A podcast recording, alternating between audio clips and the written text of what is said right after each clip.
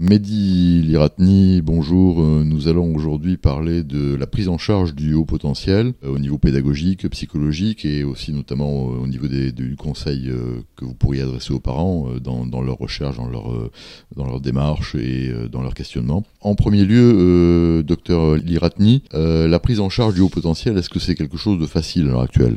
Alors, elle, est facile à partir du moment où on peut repérer rapidement le haut potentiel et à partir du moment où l'école est aussi vraiment partie prenante et, participante dans le fait de vouloir aménager des choses pour l'enfant.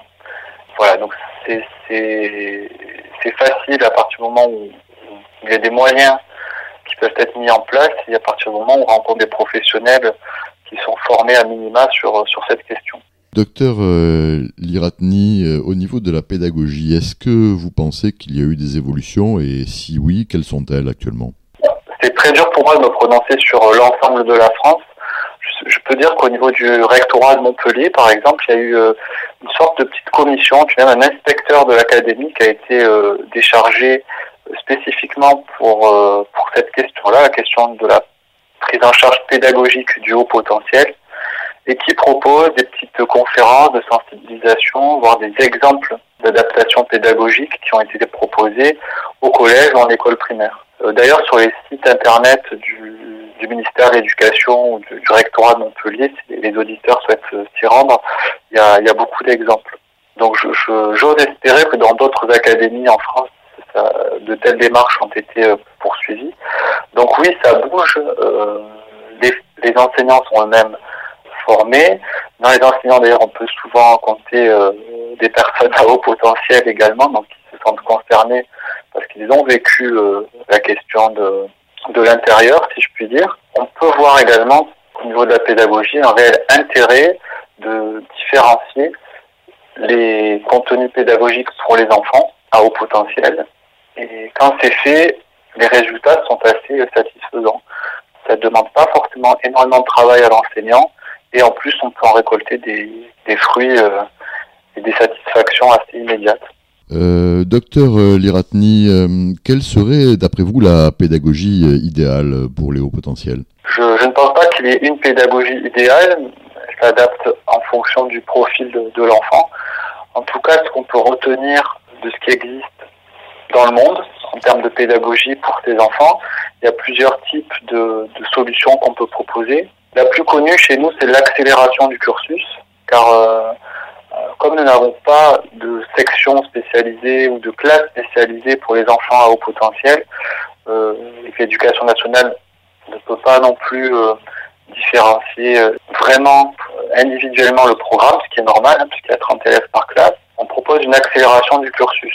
Sur des accélérations d'un an, souvent c'est des choses qui ce sont des choses qui se passent bien, sur lesquelles on constate peu de de résultats délétères, que ce soit pour l'enfant ou pour son environnement social, scolaire et familial. Les accélérations de deux ans et plus peuvent parfois poser problème du simple fait du décalage d'âge qui existe entre l'enfant et, euh, ses camarades de classe. Euh, ceci dit, euh, moi dans ma pratique clinique, en tout cas, je peux croiser beaucoup d'enfants qui ont sauté deux classes ou plus, et ça a été souvent vraiment un choix et un désir de leur part.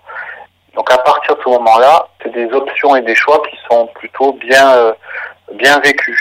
La deuxième option qui existe, c'est donc qui existe peu en France.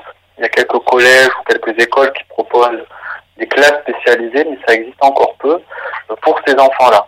Donc là, on solutionne euh, du coup la question un peu de la différenciation, puisque comme on se retrouve avec toute une classe d'enfants en avance, peut proposer un programme euh, beaucoup plus avancé, aussi beaucoup plus spécifique et fouillé.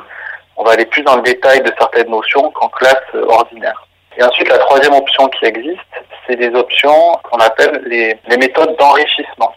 Les enfants vont à l'école le matin de manière tout à fait ordinaire avec les enfants de leur âge, en programme ordinaire de leur âge. Et l'après-midi, ils vont aller faire des activités euh, d'éveil de type sport, euh, artistique, musique, euh, etc.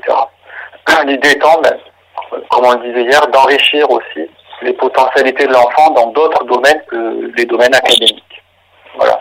Et donc d'autres, selon les pays aussi, on peut voir cohabiter ben, ces trois options. C'est-à-dire qu'un enfant peut avoir accéléré un an, puis se retrouver dans une classe spécifique, retrouver dans une classe d'enrichissement.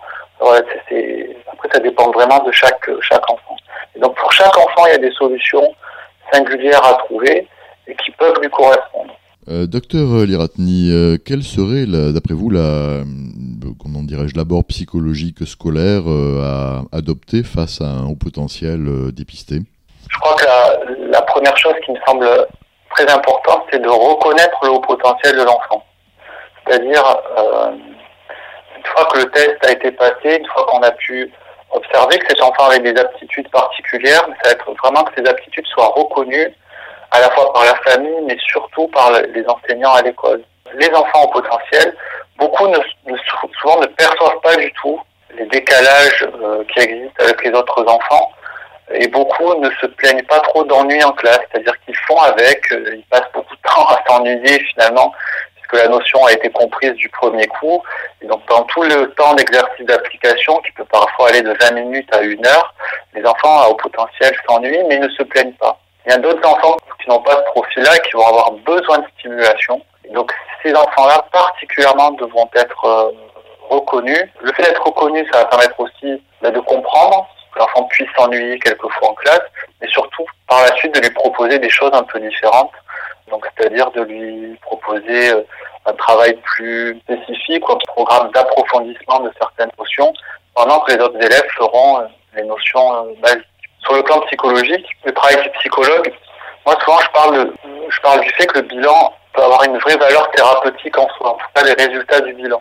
Il y a beaucoup de familles que je croise pour un bilan auquel je rends les résultats et après je ne les vois plus. C'est-à-dire que les retours qu'ils vont me faire par mail ou par téléphone, c'est de me dire ben, le simple fait d'avoir pu poser le diagnostic, d'avoir pu mettre des mots sur ce qui se passait dans le quotidien de l'enfant, ça a permis quand même voilà un espace un petit peu de, réassurance et d'oxygénation et surtout bah, de, reconnaissance de ce haut potentiel que l'enfant n'avait n'avait pas forcément. Après, pour dans les cas plus plus problématiques, c'est-à-dire quand un enfant à haut potentiel présente aussi des problèmes de comportement à la maison ou des problèmes euh, de difficultés psychologiques telles qu'une grande tristesse, des troubles anxieux, des difficultés euh, vraiment liées à l'inquiétude, des phobies, là on proposera quand même des thérapies plus axées sur les aspects cognitifs et comportementaux, puisque ce sont des enfants qui aiment beaucoup, euh, et des familles aussi souvent qui aiment beaucoup le pragmatisme, qui aiment bien comprendre les enjeux et tout ce qui se passe derrière des, symptômes. Et donc, euh, à travers ce genre de thérapie, euh, les thérapies cognitives et comportementales, je trouve que ces enfants s'y retrouvent bien et se, se, saisissent rapidement des outils pour aller mieux et pour, pour continuer leur, leur parcours.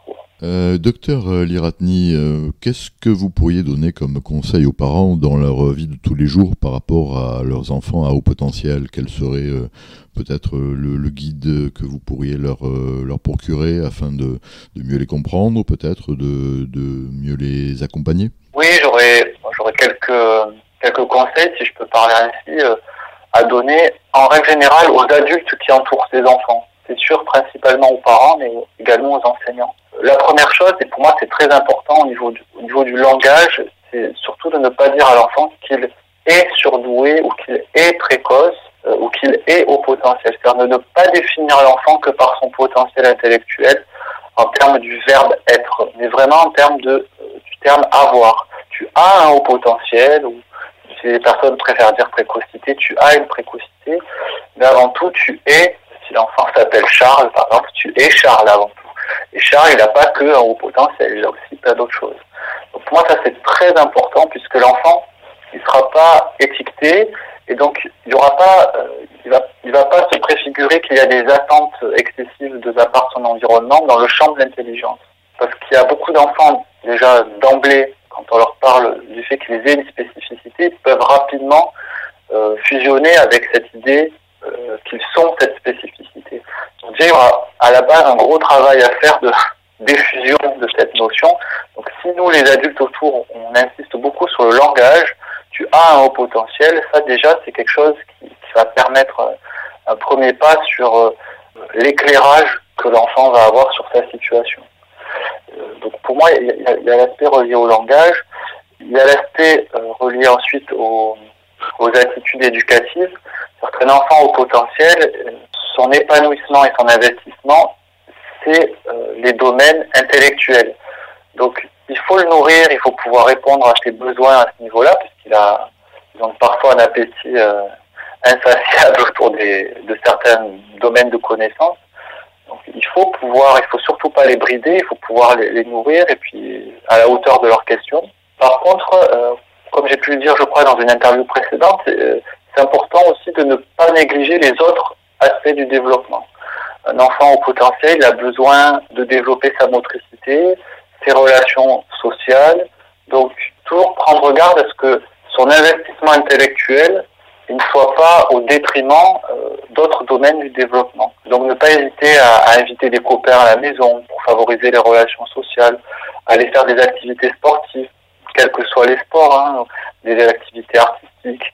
Voilà, des domaines dans lesquels il va pouvoir aussi un petit peu euh, sortir des aspects intellectuels. Voilà un petit peu, je dirais, les, deux conseils principaux que, qu'on pourrait donner.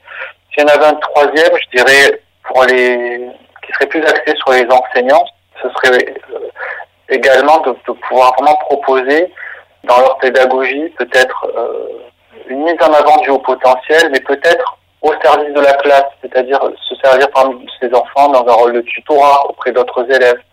Ça, ça demande quand même que ce soit amené euh, de manière nuancée et, très habile pour ne pas blesser aussi les autres enfants dans leur estime d'eux-mêmes, mais de mettre l'enfant au potentiel dans un rôle aussi bah, de tutorat ou alors dans un rôle aussi d'instruire les autres à travers des exposés.